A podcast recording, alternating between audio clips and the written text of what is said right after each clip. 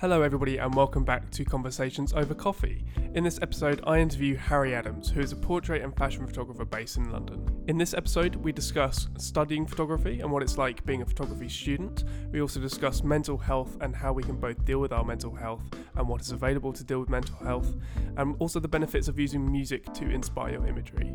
So sit down, grab a cup of coffee, and enjoy the episode. Welcome. Hello, Mr. Harry Adams. Hello. How are you? I'm good, mate. I'm doing good. How are you? I'm good, thank you. Good. Slightly stressed out. yeah. We just had right fun and games trying to get this mic set up to work. Yeah, spent the last Um, 45 minutes fiddling with microphones. And, Watching weird ends of YouTube that you wouldn't, wouldn't imagine. Um, cool. So thank you for coming on to the podcast. no, no problem. I recently appeared on your podcast. You say recently. Recently. Six, seven months ago now. Probably more by the time this comes out. Yes, that's that's a good point actually.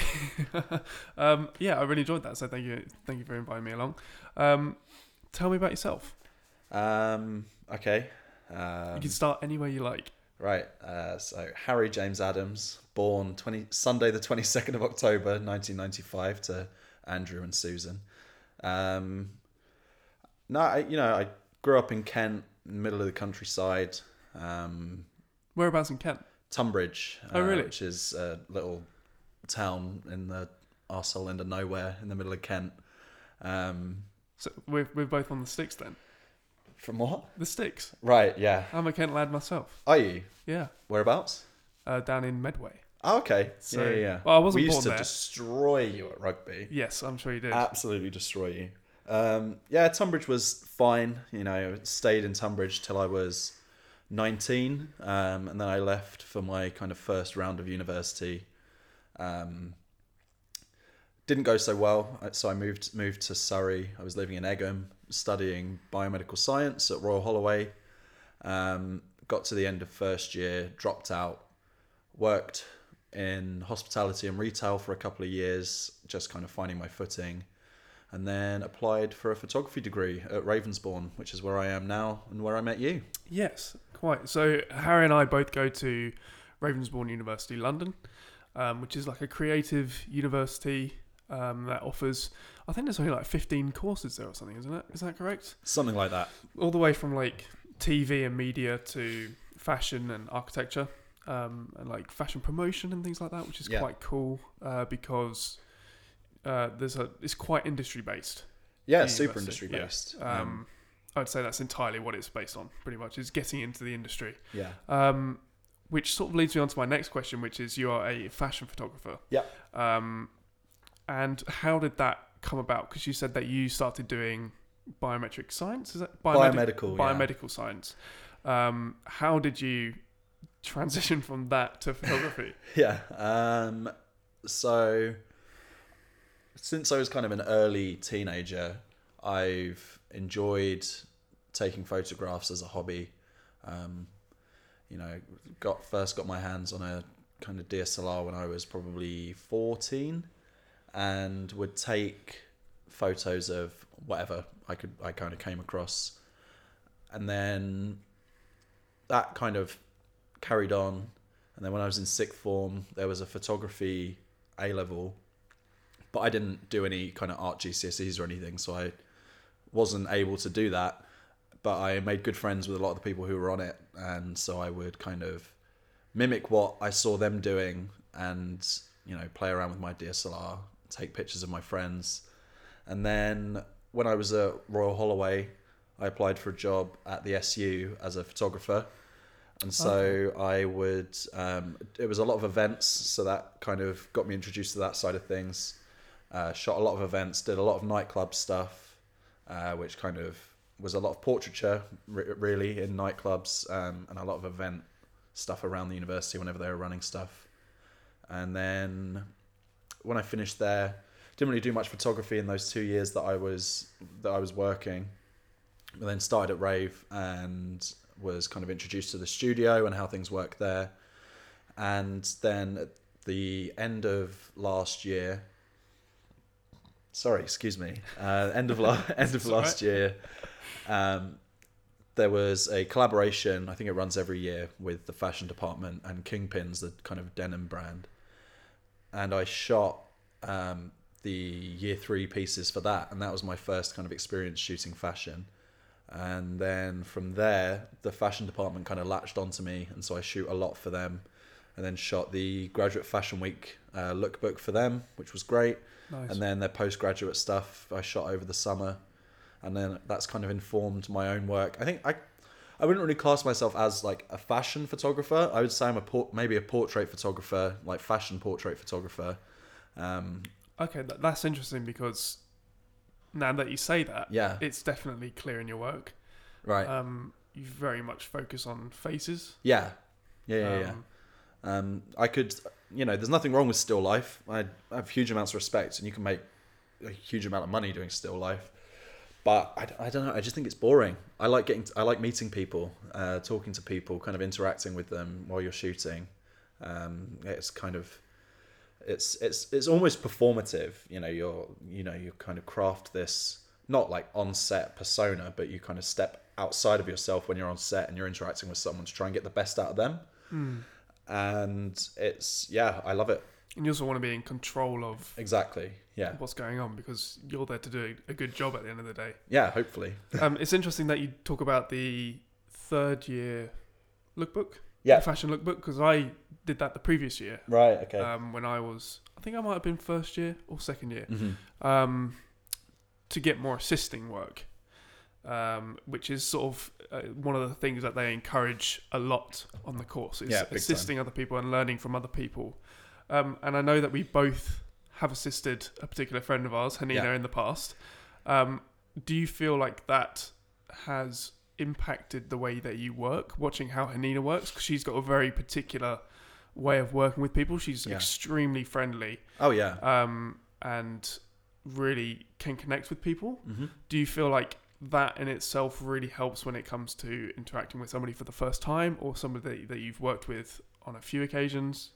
yeah i think i've i've asked hanina for a lot of advice actually not so much i mean kind of interacting with people it's how to approach people for the first time and things like that because she's very good at that very good at kind of putting herself out there and talking the talk and then backing it up by walking the walk on set Yeah, for sure. and uh, so I think that that's been really useful, kind of seeing her on set manner and factoring that into my own practice, and then you know I'm not I'm not exactly a shy person. I'm quite loud. You know I'm I'm I'm like to think I'm friendly. I'll try and make friends with everyone, Mm. and so I think that I.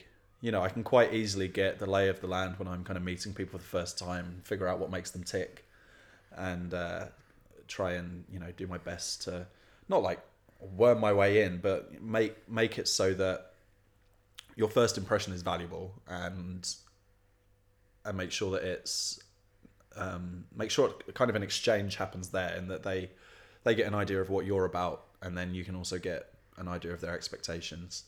But like technically wise, I've yeah I've learned loads from Hanina as well. You know I I first assisted her in November last year, so that was a month after I started the course.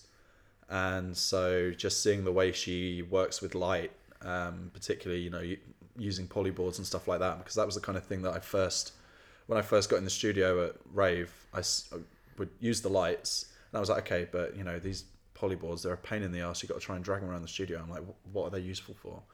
And then, you know, I see Hanina building a fucking fort around a model with polyboards and, um, you know, pointing lights out towards it so that it bounces in. You get a really nice, soft, even spread of light. And I'm like, okay, now it's Yeah. starting to make sense. Yeah, for sure. Um, and it's great. And, you know, I, I unashamedly use a lot of the same techniques she uses, but we've had this conversation with each other in the past. You know, our work is so starkly different um, that it's it's kind of, it's kind of strange to think that we're both maybe working and lighting in similar ways, but then the final outcome is so different. Um, yeah, Mm. I know that she's very like vibrant and Mm. poppy, and I don't mean to compare and contrast, but yours is your recent work has been very like monochromatic and very yeah, like dark and mysterious, especially some of the um the work that you did with the postgrads. yeah. Uh, that- um, There's a one image in particular where you've got somebody wearing like a a patterned hat, like a sort of Oh, that was the um, that was the undergrad. That was the, Oh, okay. that was the graduate fashion week stuff. So yeah, so it's like a white brimmed hat, um, and that was uh, so we shot that with Um, we had four lights with snoots on, all pointing at different points on the model and the background.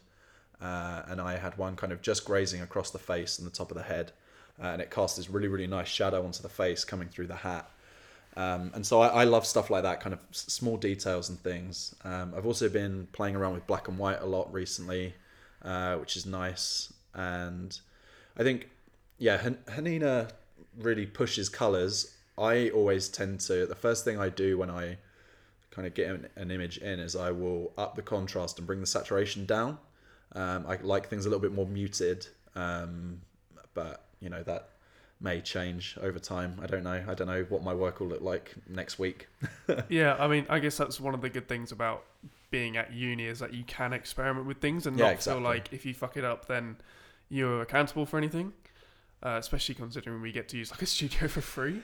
Yeah, it's um, great. If you are being paid for your time, it's completely different. So I think it's really great that you're like experimenting with stuff and yeah. like different light setups and really bold stuff like using four snoots on one go. That's unprecedented. It was um, it was it was stressful um, getting it set up. It was kind of five minutes before our absolute cut off for having to start shooting because we had there were seven.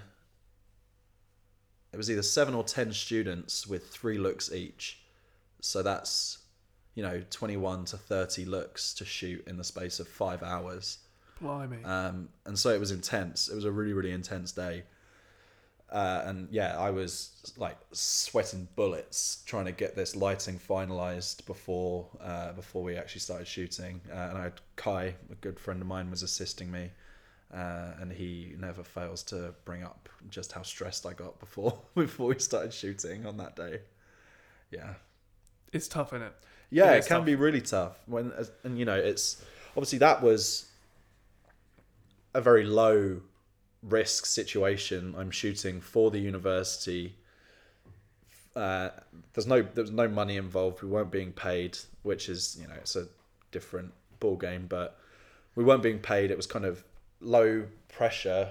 Well, it wasn't. It was high pressure, low risk. It, so there was there was no money on the line, but it was still you know these students' final pieces that they'd shot that they were expecting a good outcome from. Yeah, you don't want to um, let anybody down. No, exactly, and that that kind of, that responsibility, the the responsibility for the way an image looks ends with the photographer because everyone else does their job before the photographer gets their hands on the model or whatever you're shooting, and so you know your makeup artist can do an incredible job, stylist can kill it, art design and art direction can be amazing, but if you fuck it up in camera, that's it. You know the the the final kind of burden is on your shoulders, and so that kind of you know, it's shit shit rolls downhill. It's you know, it, it all yeah. kind of falls on you at the end. Yeah, I think uh, I I personally am very 50-50 on whether I perform well under pressure. Like sometimes I, I really fly and sometimes I'm just absolutely crumble and yeah. like get very stressed out very quickly. Um, one thing that we were talking about earlier uh, was therapy. Uh-huh. And uh, you said that you wouldn't mind bringing up yeah, therapy no, on the podcast. Um, is that because well, let's let's precedent with. I personally have been looking into it a little bit, mm-hmm. um, mainly because of like work stress and like social stress and everything that's going on at the moment. What? How do you relate that to your? Is it university based or is it uh, personal um, life or things like that? So I have always had a kind of tricky relationship with my mental health um, from my kind of early teens. Um, a lot of that I think stems from growing up gay in quite a conservative town. And so I was hiding a lot of myself away from people for kind of like 18, 19 years of my life. And so that has a knock on effect. And so I, you know, at the, at the end of my uh, first year at my previous uni, I was seeing a counselor on campus um, and I was taking antidepressants and it's it's it's not see I don't see it as okay I'm taking antidepressants and I'm in therapy. I see them as they are tools to help you have the kind of get up and go to then make the positive changes in your life whether that be dropping out of your university course that was making you miserable um, or you know addressing I despite being this kind of outgoing person, I have a lot of social anxiety as well, and so I would then use the kind of tools that I'm given in therapy and through you know the medication that I'm on stabilizing my mood to think, okay, so this person maybe hasn't replied to me for two hours. That doesn't mean that they hate me. It just means that they're busy. And so it's kind of using things to help rationalize. And, you know, it can be the same with work. It's like, you know, I'm not, I haven't been commissioned for X, or maybe I didn't do so well on this particular project. That's not to do with you know me as a person it's to do with the fact that maybe you know i wasn't the right particular fit for something or they found someone with more experience but that performs at a similar level. It's just a, a lot of it for me is kind of helping to rationalize things because um, you know we're all we're all guilty. We can all let our brain get carried away sometimes and you know jump both feet first into conclusions. Mm, um, yeah. but yeah, you know, it's, it's not something that I'm ashamed of. It's something that I'm, you know, I'm quite happy to talk about. And I think talking about it is not only healthy for you having experienced it, because it kind of it then helps you see it from another perspective. It's you know, it's healthy for people who are perhaps dealing with the same thing but don't quite know how to go about finding help for it. Um, I just think, yeah, I think we should we should all be more open about our mental health. So the, the the premise of this podcast and this whole series Yeah. is essentially interviewing young creatives. And that generally means that some of them are either going to be studying Mhm. or have been studying. Um, I've just finished. Do you think that there's enough in the educational world for people to deal with things like that? Firstly, I'm flattered you consider me a young creative. Um, Well, you're not Nico. yeah, not as old as Nico, not quite. We love you, Nico. Um, joking. I think there could definitely be more. Um, I haven't personally used any of the services at Ravensbourne, so I don't know what they're like. Um, I know that the stuff at my last uni wasn't great. Um, I think as more and more conversations happen about this, I think it is improving. Um, you know, we're at a tricky point for health services in this country at the minute, anyway. Um, there's a lot of uncertainty about what may or may not happen, and so I think that if individual institutions like universities can start kind of ramping up what they're doing to help students without them having to seek things outside of university that may potentially financially cripple them, more than university already is anyway. Uh, I think that's something that you know is is useful and something that people should be talking about. Um, you know, I, a, a couple of my friends use the services at Ravensbourne, and they, they say it's great and it helps. So, you know, I think we're heading in the right direction, but I think there's still a lot more that can be done. Yeah. Do you, do you find that being a creative individual? Because I, I basically I, I worked for six months in a warehouse. Yeah. and you're surrounded by people who would n- say that they're not creative at all because Mhm. they're very like. oh, Manly man on a forklift, you know, he doesn't want to talk about like what art or music Yeah. he likes, you know, um, sort of like the opposite of me. Do you think that having a creative endeavor has allowed you to express something or relieve some of that stress and anxiety in creating something? Yeah, I think so. Um, I think I definitely, when I was younger, used it to express the kind of feelings about my sexuality and, you know, dealing with. It's it's kind of a substitute for talking to someone, isn't it? You know, you know, you're like, okay, I'm feeling this way about this, rather than opening up and being vulnerable vulnerable about it in a conversation with someone you know, for whatever reason, you may not want to do that. Let me create this thing that maybe alludes to it.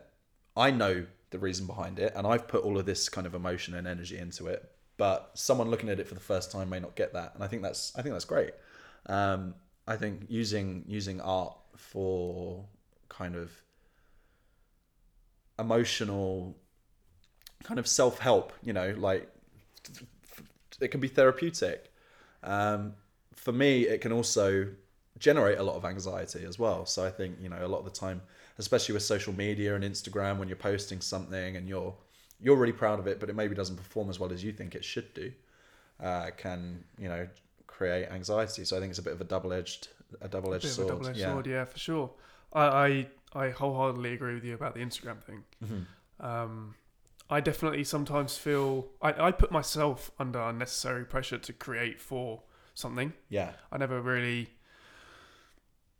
create for the sake of it, you know. Right. I, I never really create just for myself. Uh, well, I say that I say I, maybe sometimes in the moment I do, but Yeah. there's always that ticking thing in the back of my head. Was like I get home, I edit it, I'll be like, oh great, this will go on my website or this will go on Instagram. Yeah. Um, social media in this day and age definitely causes a lot of issues, but to put a positive spin on it, Yeah. do you feel like social media and the technology that we've been born into definitely like enables people to get inspired, find other artists, um, get work through other artists? Have you ever found something positive come out of Instagram, for example? Yeah, absolutely. Um, I've got I recently got a job through um, a contact of someone I know, and they approached me via Instagram. Uh, I think it's great. It's a great place to find inspiration and to kind of connect with other creatives as well and see what other people are up to. I don't think it should be anyone's kind of top of your pyramid of um, what is it the pyramid of needs you know it's like food at the bottom shelter whatever. Instagram shouldn't be the the crowning piece on the top of your pyramid that is the be all and end all i think that's unhealthy. Um, it's something that is easy to fall into. Uh, but i think i think there's definitely a lot of positives but you you know i think a lot of the time putting yourself out there on the internet is um, it's like it's like opening a door where everyone inside just tells you how shit you are. Like it's uh, and it's you know like we, like I just said, it's a double edged sword. The Same with creating, but I think that for me the positives outweigh the the negatives because the negatives are kind of small scale manageable things. You're like, like oh, fuck, okay, I you know put a lot of work into this and it's got 50 likes, whereas this thing I you know I shot offhandedly in the middle of a shoot because I thought it looked cool has got 150 and so then that then makes you kind of second guess your own creative prowess I guess because you're like okay this thing that I poured a lot of creative energy into maybe didn't do as well as I thought it should but something else that you think less about does. It's it's it's strange. It's it, I think it I think the internet is going to change rapidly over the next 10 years I mean, look how much it's changed in the past year. yeah In like GDPR, yeah um, people suddenly finding out about all these like privacy warnings and things like that, and Instagram storing data and being able to use it. And Yeah, you know, Mark, It's Mark- a- you know, Mark Zuckerberg's monopoly on the internet, I think, is gonna is gonna continue to grow, and I think it's probably going to detonate. And I think it, everything's going to come tumbling down. Um, you know, there's a lot of um, a lot of copyright stuff going on as well. You know, Article 20, 23 or 13, I can't remember the number, but it's, um, you know, it was passed in the European Parliament in that video content uh, can be removed instantly um, from from YouTube and other kind of areas on the internet uh, just from somebody making a claim that they own the copyright. They don't have to provide any proof, um, but it will immediately be taken down and then it will be reviewed. And that kind of opens up a muddy, and it's not it's not just on YouTube. You know, it's on it's on all kind of social media as well. It's like it opens up this muddy thing where if you're in a European country where this is in this is in effect, somebody shares a video of something that's copyrighted material, and Twitter then has to take it down. Someone in America should still be able to see that because you know that they don't they don't fall under that copyright law. So how can you remove it when it doesn't apply to everyone? And you come into this whole question of censorship, um, and you know how and how do we censor things and should we censor things? And it's just a, a really muddy hill to start sliding down. Um, I forgot what your original question was. I just kind of so went off I, but uh, I, I enjoyed that rabbit hole that we managed to fall down. um, let's just loop it back a little bit to finding um, inspiration Mhm. online. Do you have uh, somebody that you repeatedly go back to for, for inspiration? Anybody that you look up to?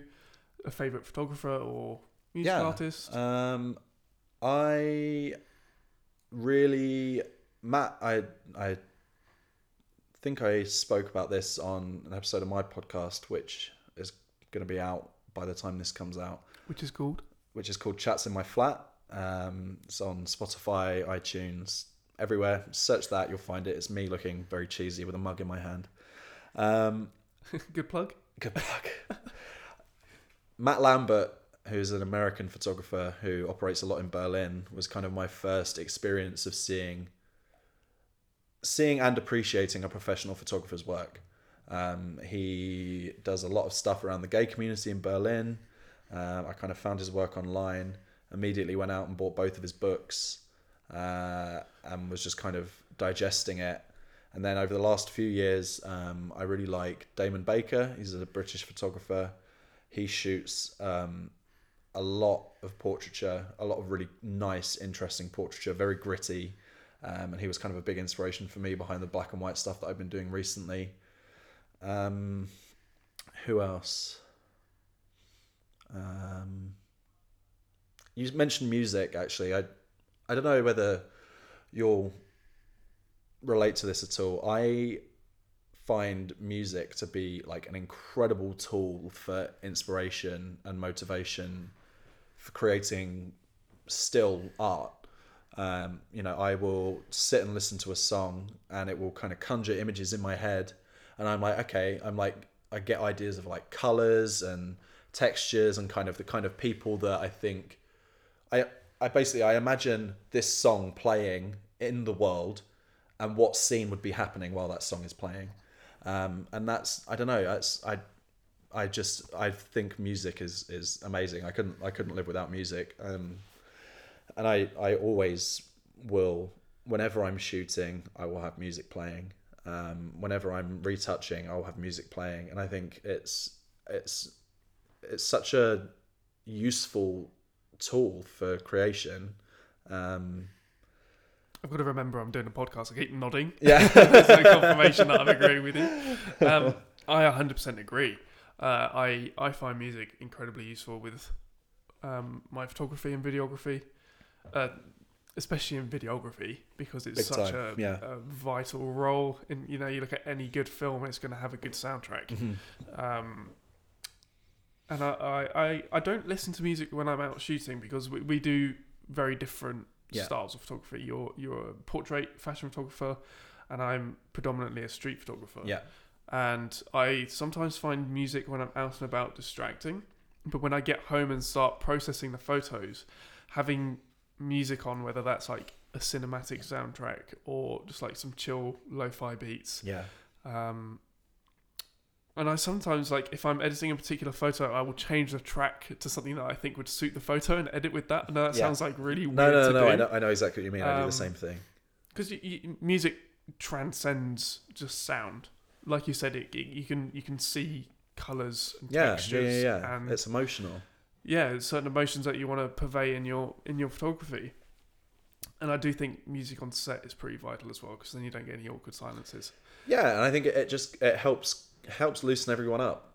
You know, it's it, it can be taking a photo of somebody in a studio is awkward. You know, it it's you are as a model, you are one person stood in front of maybe up to 15 people all staring back at you and having to perform. And so it's awkward. And you know if if if- everyone is listening to the same music everyone's enjoying themselves it just kind of loosens everything up opens everyone up and you get you get the best out of everyone you've got on set. Yeah. Uh, you mentioned in the, the undergrad lookbook, when I was doing it, the guy who was photographing, um, he's a he's a he's a great guy. Um, but he put on Marilyn Manson, nice.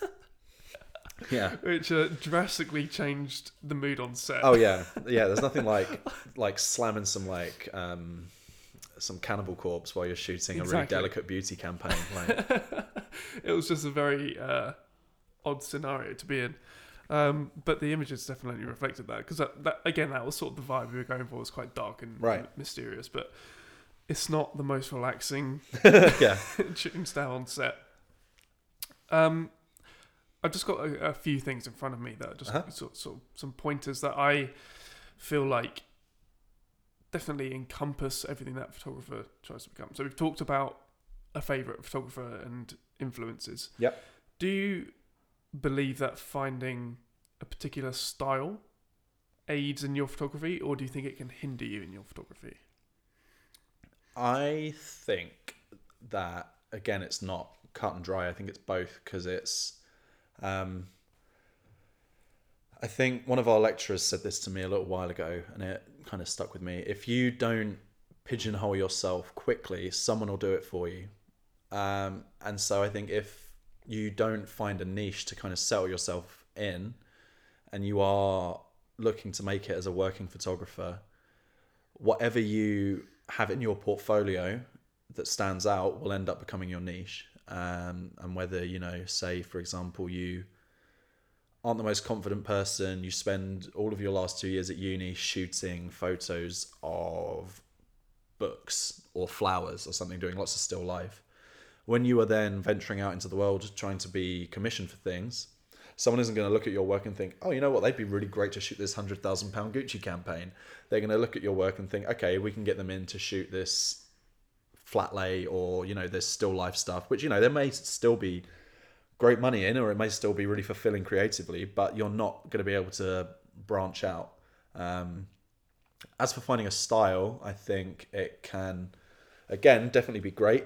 I think it can be for it, it can be fulfilling for someone to look at a photo and say, I recognize that. That's one of Harry's photos, just based purely on the way it looks. I think there's there's nothing that kind of makes me happier as a photographer than for someone to be able to look at an image and say, oh, that's yours, just by looking at it. Um, but similarly, you know, it can pigeonhole you. You, know, it's it's the same. And Hanina's spoken about this. She shoot, she shoots for a lot of um, kind of girly brands um, you know, because her style is very soft and very, you know, vibrant.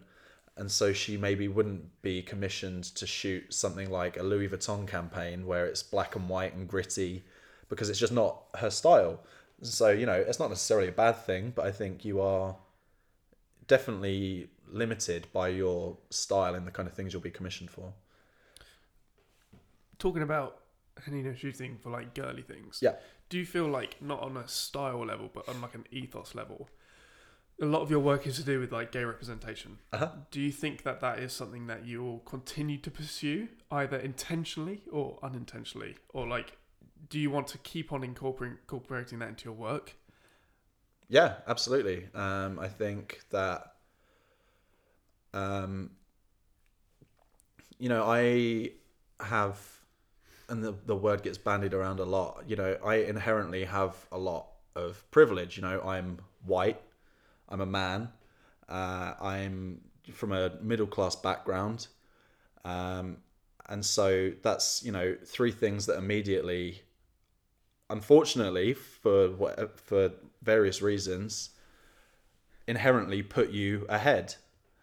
Um, and so I think using your position of privilege to uplift others, not to be like a savior, but to uplift is great and it's something that you need to do. Um, you know, it's I we were talking about this earlier. You know, I I want to shoot maybe for a unit I've got coming up, um, which is a kind of advertising unit. I want to spin the kind of overtly, you know, feminine, sexual perfume ads or like overtly masculine per, um, aftershave ads that come out and flip it and center you know trans and gender non-conforming people in that as you know a little bit of a middle finger to the kind of industry and society and say look you know here are these these incredible people that are equally as valid and equally as beautiful. Why aren't we spotlighting them? Um, and so i think you know when you when you experience things like being a minority of some subset, it just makes you kind of hyper aware that there are other people in the same space of you as you that have it way worse. And I think that, you know, we, we can all be doing everything we can to uplift these people. Yeah. I, I know exactly what you mean about the fragrance thing. Yeah. It's like it's always before cinemas, is like before films. It's like Yeah, low budget softcore porn. like, um, and like even you know even like the the posters and billboard ads that you have for um, for fragrances, you know, there'll be like Keira Knightley with uh, you know very loose slinky nightgown, you know, laid across the end of a bed. And you're like looking at it and you're like, what the fuck is this for? And then in the bottom corner, there's a perfume bottle. And it's like, you know, it doesn't make any sense. no. Obviously, it's very hard to visually sell something that is not visual. You know, you, you, you smell perfume and aftershave. You don't look at it. That the bottles are, you know, always kind of doing that job of selling uh, visually. But I think you know, I, I just uh, yeah, I just don't understand the rationale behind the advertising sometimes. Hmm. Um, which is why I kind of want to fuck with it a bit. that, that'd be great to see. Actually. I, I- I'd love to see that campaign. That'd be that'd be really cool.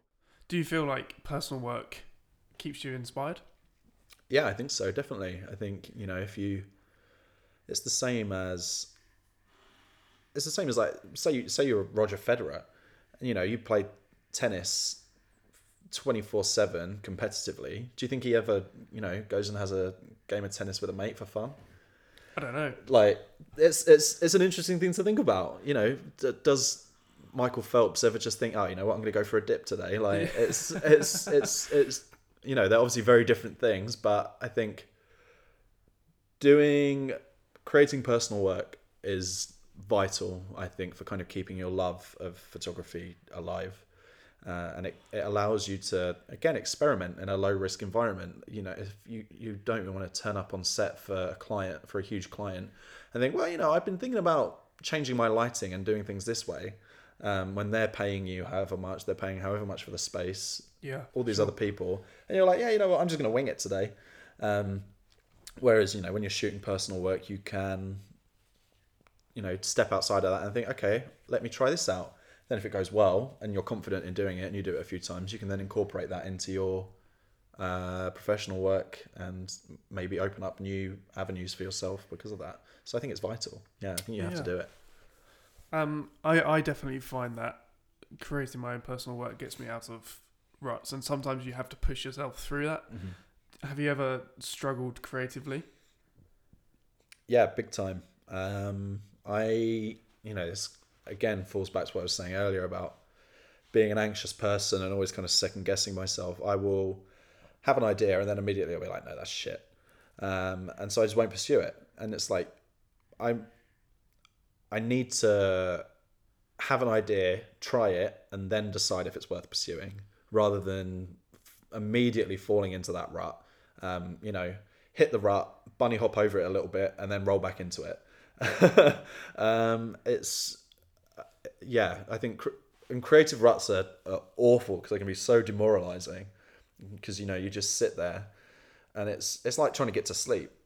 Like the minute you're aware that you're having difficulty getting to sleep, it becomes a hard hundred times harder to get to sleep sure. um, and you get frustrated and angry with yourself. Um, and I think when you when you create just for the sake of creating, you kind of get into that kind of it's what is it a state of like flow, you know, and things kind of come to you. Um, and even you know doing doing other menial things like tidying your flat or like do, you know doing your housework.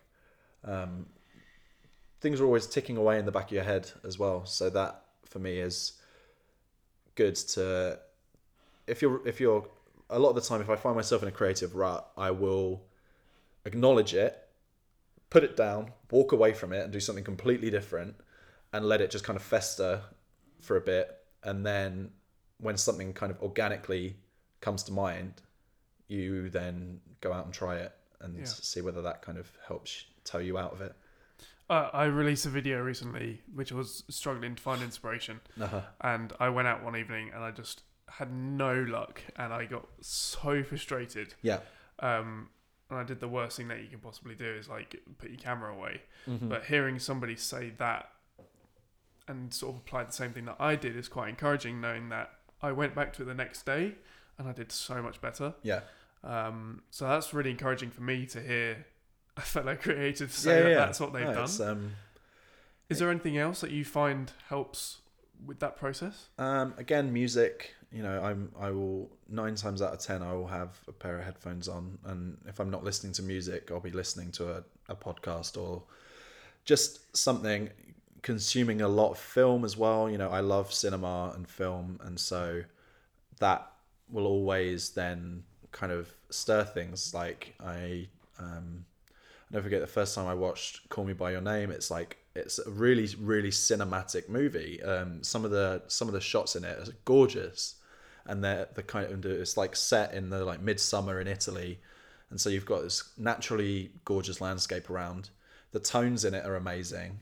Um, it's set in the 80s, and so you know the kind of color palette of the clothes and everything is amazing as well. And it's it, things like that. You're like, okay, so I'm I'm consuming this. I'm seeing these colors. How can I shoot something myself that emulates that? Um, and that that's for me how I find most of my inspiration is from from film and music and. That's cool. That's really good to hear that you take a lot of inspiration from moving image as well. Mm. I saw a um, it was a on a Phase One YouTube channel, Uh-huh. and by the way, sorry, there's like drilling going on. The it's like the, the people next door are drilling something, um, and I've got a cold, so it's, it's going well. This podcast. I'm Um, fine. I'm great. Oh, I'm you're having a good. great time. Well, there we go then. As long as you're all right. um, I saw a video on the Capture One YouTube channel. It was like a behind the scenes, and there was this photographer who was just being an absolute ass to Mhm. everybody. Um, this isn't leading on to anything. This is just acknowledging your point there Yeah. about not getting egotistical. Um, have you had an experience on set that's been really, really positive, um, with lots of collaboration, um, getting having a really good rapport with the crew, and you just leave it feeling really, really good? Yeah, the um, the Saturday supplement shoot that I did for um, for this unit just gone. Uh, so we were tasked with planning and executing a shoot, and we were we had to bring in at least one industry professional. Um, and I thought, fuck that, I'm going to bring in everyone. Uh, so I brought in a I brought in an agency model, a professional makeup really? artist. You got an agency model? yeah, I what, for brought- I- testing? um, I- yeah, so I basically I sold it to the agency as a test. Um, I said that you know I it's it's a model that I know and I'm friends with as well. Um, you know they're with a great agency. They're with um, First Model Management, nice. and so um, I managed to convince their handler that this would be a great test. I sent them my website, you know, showed them some of my previous work, and they were like, "Yeah, sure, sounds great." And then I was like, "Cool, I've secured my model." And then I was trawling Instagram and looking for makeup artists. Found a makeup artist that I really liked. Um, you know, she works professionally. She works for Mac, and she also freelances as a makeup artist. Uh, so I got her involved, and then another stylist. Uh, this well, the stylist, sorry, uh, was a recommendation of the model, uh, and they were amazing as well. And it just kind of all. It was very stressful in the lead up to it, but the minute we started shooting, it just all came together. Um, and it was just it was just great. It was just so fulfilling to have this kind of dynamic on set where everyone knew exactly what we were expecting out of each other. And it just worked really really well. And i you know i'm really happy with the images. They're really happy with the images. Um, and yeah it's great. Whether you know julian and Geraint will be happy with the images i don't know. Um, i'm still waiting to get my feedback but uh, we'll see. And do you feel generally that university's going well? Um, yeah i think so. I i was worried coming into this year um, because at the well at the end of first term um, I kind of threw the cat amongst the pigeons and I shot something pretty out there um, for one of the units um, and immediately kind of um, I think it, it rattled the tutors when I handed it in as well um, and I had What was it? Uh, it was it was the it was the Previvor image um, of uh, my boyfriend's sister-in-law Oh yeah, yeah. um, uh, so yeah, so Holly she um, had a double mastectomy as a kind of preventative measure for breast cancer, and so I shot a topless portrait of her sat on the end of her bed in her house. Um, this kind of really nice, warm, uplifting portrait of her showing her scars. Um, and I handed it in, and I, Matt looked at me and he said, "Is she okay with you handing this in?" And I said, "Yeah." And she wanted to, she wanted to shoot it. Um, and then in my feedback, they, you know, praised me a, a lot for it. It's not like because it's it's something that I'm proud of that I kind of put myself out there straight away and was like, okay, I want to shoot something intense. Uh, and then I absolutely tanked second and third term. I did really badly. And so I was worried. I was like, okay, I've peaked at the end of at the end of first term. Um, and so I was worried coming into this term that I was going to continue on that kind of downward trend. Um, but hopefully, it I, I won't have because I'm you know I'm very happy with the images I've made this term. Um, yeah, The the double vasectomy thing is that preventative then? uh, yeah. The the mastectomy. Yeah. So it was so Holly's um, sister and her auntie both had breast cancer at a young age. Um, and so she had a um, the whole family had a genetic screening and um, she found out that she you know through various genetic factors she would have about an 85% chance of developing breast cancer at some point in her life Blimey. um, and so you know rather than wait for it to happen and deal with it then she had a double mastectomy at the age of 30 um, and so you know it's it's an incredibly brave thing to do. Um, and I just I just thought you know it's a, it's a great story to tell. It's a great awareness tool for people to you know become more aware of their you know family history of cancer and things like that. And it's it was it was also I think a really positive experience for Holly and kind of getting some confidence back um, and so yeah it was it was just a really wholesome experience um, and uh, you know a, a striking image that came out of it and so it was yeah I just was Yeah, really really it's happy an with how incredible it went. image. I, Thanks, I, mate. I remember you. seeing it on Instagram and I thought it was like an advert for the Taylor Wessing Prize or something. that so that was the that was the unit we were tasked with shooting as if we were entering Taylor Wessing. Oh really? um, and I didn't enter it in the end and I'm, you know I kind of I kind of regret not entering it. Um, but I put it into like the AOP and the AOP students and it just didn't didn't do well. And so I thought fuck it I'm not going to enter it. Um, and then this year uh, going to view Taylor Wessing um, and there is a portrait um, of someone who it's it's different reasons this person has had um, is this this year's competition? yeah, yeah, yeah. So this person has had um, has had their breast removed uh, because they identify as non-binary, and so they had it. Uh, they had the double mastectomy um, as a way of reducing their dysphoria, um, and so I saw it and I was like, okay. Maybe it wouldn't have been so out there to enter it because that's what I was worried about. I was worried worried that it was just like you know it's a it's a topless woman in my case, um, and so I was just worried that maybe that was why it wasn't registering so well. Um, but then, yeah, when I when I saw that portrait, I was like, "Fuck!" I was like, maybe I could have entered it. But I, I know which portrait you're talking about. Yeah, well. yeah. It's It's an like- incredible exhibition actually. yeah, it's Very great. I, I think I definitely want to shoot something in the next couple of years with the intent of entering it. Yeah, that'd be great. It'd be good to see you on the Hopefully. International Portrait Gallery. Yeah, hopefully. They're closing it, you know, actually for a few years, um, to do some renovations. or Right, something. Um, okay. and that was an article I saw.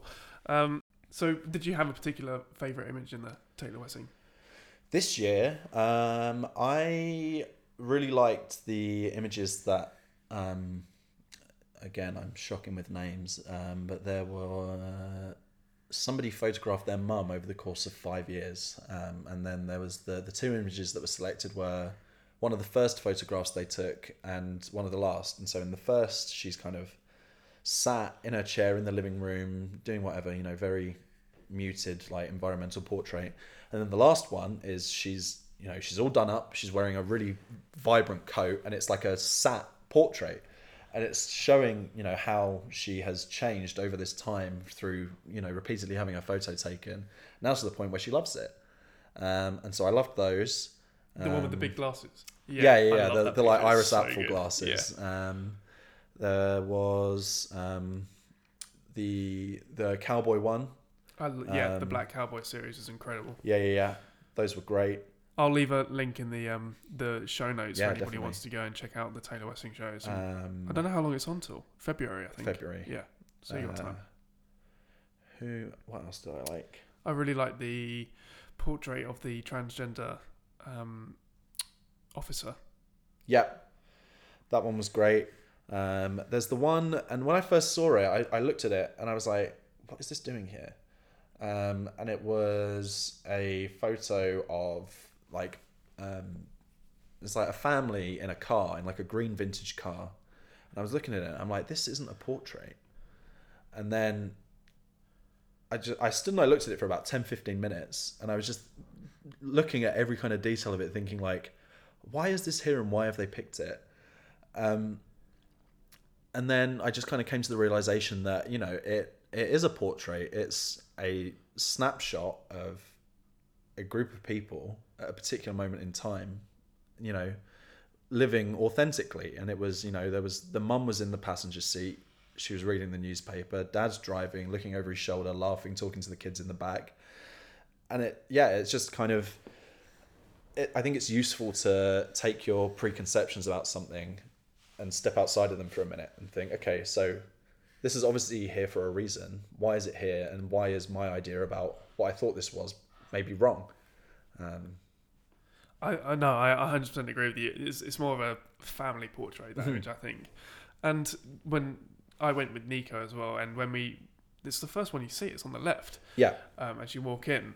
And I was slightly confused as to why it was there. Um, but I, I had this realization recently um, after exchanging with a few uh, slightly ignorant people on the internet. yeah, The street photography community community online is very political at the moment, and I don't know why. Um, And there was a, quite a few people sort of brandishing statements like, "Oh, if it's um, you know, if it's a picture of a pigeon, it's not street I photography." think I you know? remember seeing that. and or like if you shoot in the same location and over and again you're not doing it right and things like this and i was just like i don't care like i uh, if you want to go and shoot in the tate every single day of the week yeah, then go ahead. If you want to photograph a particular type of if you only want to photograph old people on the street then go ahead. If you want to photograph homeless people on the street i don't, I don't care. Yeah. um, you're still expressing yourself creatively. Um, I think that the one thing that helped me get over that was just like seeing how negative it was and just like it doesn't impact me at all. It's not impacting my work um, and similarly to seeing that image in the taylor wessing prize even though i at first thought it wasn't a portrait image Mhm. um, it didn't affect the rest of the the show because there was still so many brilliant portraits in the rest of the show. Yeah, Um, like at the end of the day, like who gives a fuck? like you know, it's it's it's a photograph. Like we're not we're not performing heart surgery on people. You know, no, no one's life's at stake. Who cares if you call yourself a street photographer and you only take pictures of people's shoes on the Bakerloo line, Nico? It's like you know, it's you can you can do whatever you want. You know, like Yeah. just because I call myself a fashion and portrait photographer, big sweeping air quotes around that, doesn't mean that, you know, I wouldn't want to do something more more elaborate like that and shoot a more kind of thought out portrait of a family doing something because it because it doesn't fit in with my idea of what a portrait is, which is someone sat down in a dim studio with one light overhead looking at a camera. Like it, you know, it's there's no unless unless you are doing something physical and like changing a tire or performing heart surgery. There's no there's no right way to do anything. You know, you can you can do whatever you want, however you want when you're creating art. There's no there's no right way about it. You know, gaffer tape a banana to the wall and sell it for 120 grand. Like I do, I do. Funny you say that. I, I, think that taking yourself too seriously as an artist is sort of. It doesn't make any sense to do that because artists, especially like musicians and things, uh, you know, take. I don't know. Take Mozart for example. He was like Yeah. four years old when he first started playing. I bet there were some people who were like, "Meh, like he's only four Oh, years obviously. old, whatever. And then you know, he was just messing around, and I'm pretty sure he wrote "Twinkle Twinkle Little Star" or something, Mhm. or, or like Vincent Van Gogh, for example. He took himself so seriously to the fact that he killed himself Yeah. because of his his anxiety and his depression. Um, do you think that taking yourself too seriously as an artist can hinder your progression? Um, it's hard for me to say because I don't really don't take take, I don't really take anything seriously. No, that's good. Um, I think I think that's fantastic. And it's it, I mean to a like to a fault. Like I don't take anything seriously, and I you know it, I should. Um, I think that there's a difference between having pride in what you do and being prideful. Um, I think that you can you can take pride in your work, but the minute again that starts feeding into an ego and you start taking yourself too seriously, like you know, get a grip. Like you're you're no you're no different from anybody else. Just because you do something a certain way and it's worked for you and it's allowed you to make a living, doesn't mean that you're you know any better or any different from someone who does it a different way, and you know may have less exposure for it or may make slightly less than you. I don't I don't think there's I don't think there's there's like I said there's no right or wrong way to do anything. Um, yeah, I, th- I think ta- taking yourself too seriously is a slippery slope to ruin because people will, you know, people talk, and if you're if you're a pain in the ass to work with because you take yourself too seriously, no one's going to want to work with you. Um, and so, yeah, just have fun. yeah, I think that that is the to to sum this whole experience up yeah. is to, to have fun. Um, I I definitely feel like I get into this weird rhythm, like I mentioned earlier, of not doing anything for myself. Sometimes, um, sometimes it's fun to just sit down at the piano and just fuck about for an hour, or or, or just like go out and take a bunch of weird pictures. Yeah. Um, just because you can. Yeah, yeah, yeah. Like, Like it's not co- it doesn't cost you anything. Hold um, your camera upside down for a day. Yeah, exactly. Like, I, I, I, I spent an evening taking pictures of like um, yellow things, for example. yeah, Uh, that's quite a funny uh, exercise to do is to just select something so mundane yeah, yeah. yeah. and just like try and stick to it. And I think it's not doing it because you want to be in the Taylor Wessing Prize or you don't want to be featured in Street Photography International or yeah, just do it to do it. Just do it, do it for the fun of it. Um, and I think being born into this this time where we have so much technology ready, readily available for us, Yeah, especially with digital cameras, I think there's no room for egos anymore because everybody's just experimenting all the time.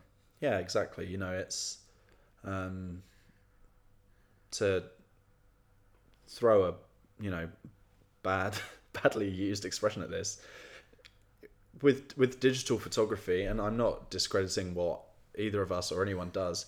If you throw enough shit, some of it will stick. Like you know, you can with with a with a film. If you're shooting a roll of film, you've got 36 frames to get what you want, or you know, however many frames you can afford. With a digital camera, you can take 2,000 captures. You know, there's bound to be something usable in there. You, it's Exactly. um, and you know that's not me saying that we're hacks and what we do is we just sit and hold burst and hope for the best, um, because because it's not at all. But you know I think that what we do is too ephemeral to take it too seriously. You know you can take the most stunning portrait in the world, and it will be on the cover of Vogue. But next month, someone else will be on the cover of Vogue, and your magazine will be either some under someone's bed or in the recycling. Um, and so it, you know, it, I don't think I don't think anything's worth getting that hung up over, unless it's life or death, or you know, yeah, just have fun. There's your yearly reminder to not take yourself too seriously. yeah. Um, any final remarks regarding developing as a photographer or a student? Um, I think for me the biggest thing is find out what you don't want to do, and that will lead you to what you want to do. Um, you know, for me, I did that in quite a big way. I did a year of a degree, and then found out that I didn't want to do that. Um, and so that ticked that off. I'm like, okay, there's something I don't want to do. Um, you know, I worked in hospitality and retail for two years. I'm like, okay, there's two things I definitely don't want to do. um, and now, you know, I'm found photography. I'm like, okay, this is something I want to do. And so then now I'm trying out different things within photography, and I'm like, okay, still life. That's boring to me. I don't want to do that. Portraiture. Oh, that's fun. I want to do that. What kind of portraiture? I think you, you know, you the more you try things out, and the more you kind of are open to experience things, the more fulfilled and readily you're going to grow. Um, I, yeah, I think you know, suck it and see. There's you know, what's the worst that can happen? There we go. That that, that should be the title. What's the worst that can happen? suck it and see. What's the worst that can happen? Funnily enough, it's the name of my autobiography I'm working really? when, when can we expect to see that? on. God damn.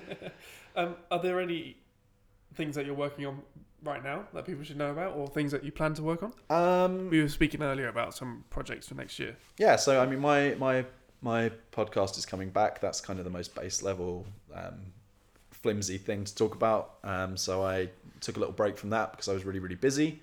Um, but that will be coming back. Um, we'll probably be back by the time this is out. Um, i am starting to think in depth about what i want to shoot for my final major project um, and the kind of photographer that i want to be in the long run. Um, what else? Nothing nothing too juicy at the minute. I think i'm just kind of taking things as they come at the moment. Um, i've got a really really awful habit of taking on a lot of things and then getting none of them done um, and so i think i'm just trying to take a step back and take the things that come to me do them well and then worry about what comes next Sounds good. Sounds like an excellent plan. uh, thank you so much for coming on the podcast. No, thank you for having me. It's been great to get your insight and your opinion on all things photography, and it's been good to have a chat about um, some mental health issues because I don't think it gets addressed Yeah, enough, absolutely. especially in creative communities where everybody thinks that we're all just like la di da di da daisies and happiness. Yeah. You know, it's like No, what have you got to worry about you just walk around with the camera and press the button a couple of times you haven't got anything anything going on so. I think that that would be a very valuable part for people to to take on. no good i'm Um, glad Yeah, uh, and I, I appreciate you you coming along and uh, making all the effort to come all the way up to North London from Southeast, No, which is okay. impressive. Um, so yeah, thank you very much, mate. And thanks uh, sam thank you everybody for listening to this episode of Conversations Over Coffee. We'll see you in the next one. Hello, everybody. A quick word from me. Thank you so much for listening to this episode of Conversations Over Coffee. It really means a lot to me that you listen to these episodes. If you want to send in any questions that you have for me or my future guests, then send those over to samholtcoffee at gmail.com. I'm happy to take them on and try and respond to them in one of these podcast episodes. Be sure to leave a review of this podcast as well. It really helps get this podcast noticed. But apart from that, thank you very much for listening to this podcast, and we'll see you in the next one.